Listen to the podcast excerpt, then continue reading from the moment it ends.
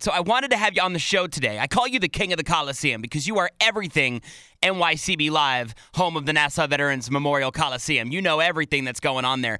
And you guys are doing something really, really unique and special every single night and lighting it up blue. Tell me a little bit about that. Yeah, I mean, we, we had, you know, this digital signage in the rotation. Um, really that acknowledged and supported the frontline staff, the healthcare workers, nurses, doctors, nursing home attendants, and, and really all the essential workers almost instantly. Um, when when this started. But you know, the color blue was something that um, started over in the UK, and, and thankfully, you know, years ago we made the investment into the building where we can dynamically color the facade outside, which so cool. kind of allows us to Oh, participate awesome. and, and do something like this.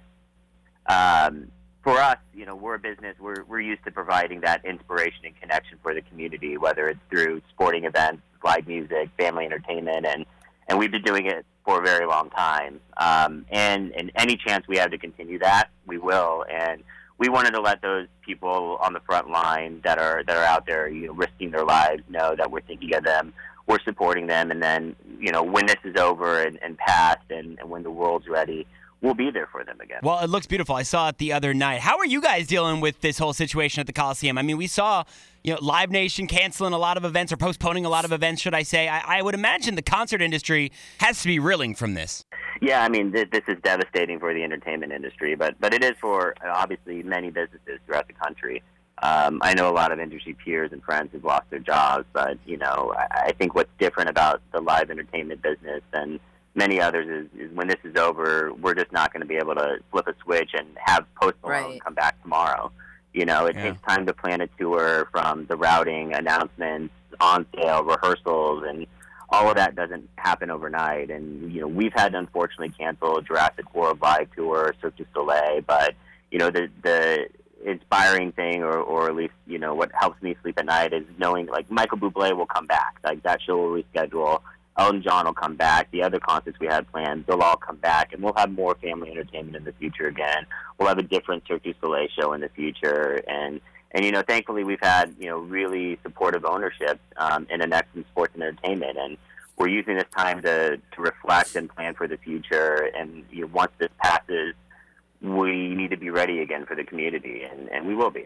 So are you guys like scrambling to try and figure anything out or you just you're just like at a major halt you just can't do anything No, uh, yeah, well, yeah, we can't we can't do anything right Yeah. now. Obviously, given given the um, the orders by the governor, and, and obviously it wouldn't be safe to do so. But again, we're we're thinking of new things to do. The the tours, like I said, aren't just going to pop back up, but Right. you know there are certainly community events that we're talking about right now um, on ways that we could support. I mean, they're not going to be revenue drivers for us, but again, I think the Coliseum has been that connection for the community. It's been there for people to come together and be there together, and we want to be able to support the community when it comes back, and support the small businesses and support the people when when everybody's allowed to kind of peek their head outside again. On the phone with Nick Vaerewyck, the Senior Vice President of Programming and Business Operations at NYCB Live, home of the Coliseum. Um, we got the announcement a couple weeks ago that the Islanders going to play the entire season next season at the Coliseum. Not sure if we're going to get hockey uh, back this year. Uh, no decisions have been made as far as the NHL is concerned, uh, finishing the season. But we're getting the Islanders back at the Coliseum next season. How epic is that going to be? That first game back at the Coliseum, starting the final season before they hit Belmont. Man, I, I tell you, if it's anything like like the playoff games were last year when we had the first round there, I mean, there, there's nothing like an Islanders game atmosphere at the Coliseum. Uh, It, it's something that I uh, uh, hadn't really uh, experienced before coming out here and moving out here for this job, and and uh, it's an amazing experience. And I think there's going to be a lot of uh, pent up uh, uh, cheering going on once uh, that team skates out on the ice again. And hockey fans are crazy Yeah, I mean, you, you make a good point. I mean, I think of how crazy concerts are going to be when they finally get back to oh, happening. Oh, I Like, can't It's wait. going to be nuts. i'm gonna su- i'm gonna jump from the top tier to the stage like i'm gonna be on that stage I hope so. I hope so.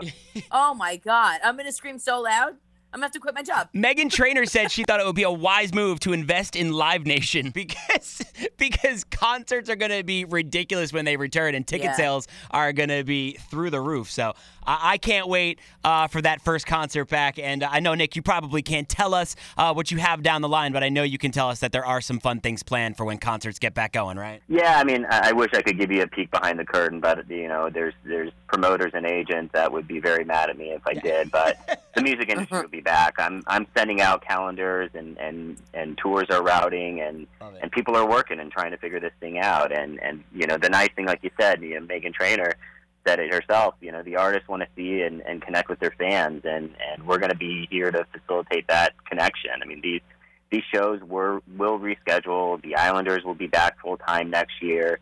We have two other great tenants uh, in the Long Island Nets and the New York Riptide as well that you know provide a, a family friendly uh, pricing uh, option to see professional sports as well in the building. So again, once once this thing's over, I mean, we're going to have content and we're going to have things for people to do uh, uh, once they're ready to get out again. Cannot wait. Nick, thank you so much for hanging with us this morning. I call you the king of the Coliseum, and it's for good reason. Senior Vice President of Programming and Business Operations over at the Coliseum. Stay safe, and uh, i- i- if you don't want to go out in public with the skateboarding videos, that's fine. If you could just send me a couple videos here and there, like uh, of the little guy on the skateboard, because I do enjoy those videos every weekend. No problem. I'll uh, I'll slip it into your DMs. Man. Yeah. No problem. I appreciate the time today, guys. Slide into the DMs on that skateboard. All right, Nick, take care, stay healthy. We'll talk to you soon. Bye. Yep. Thanks, guys.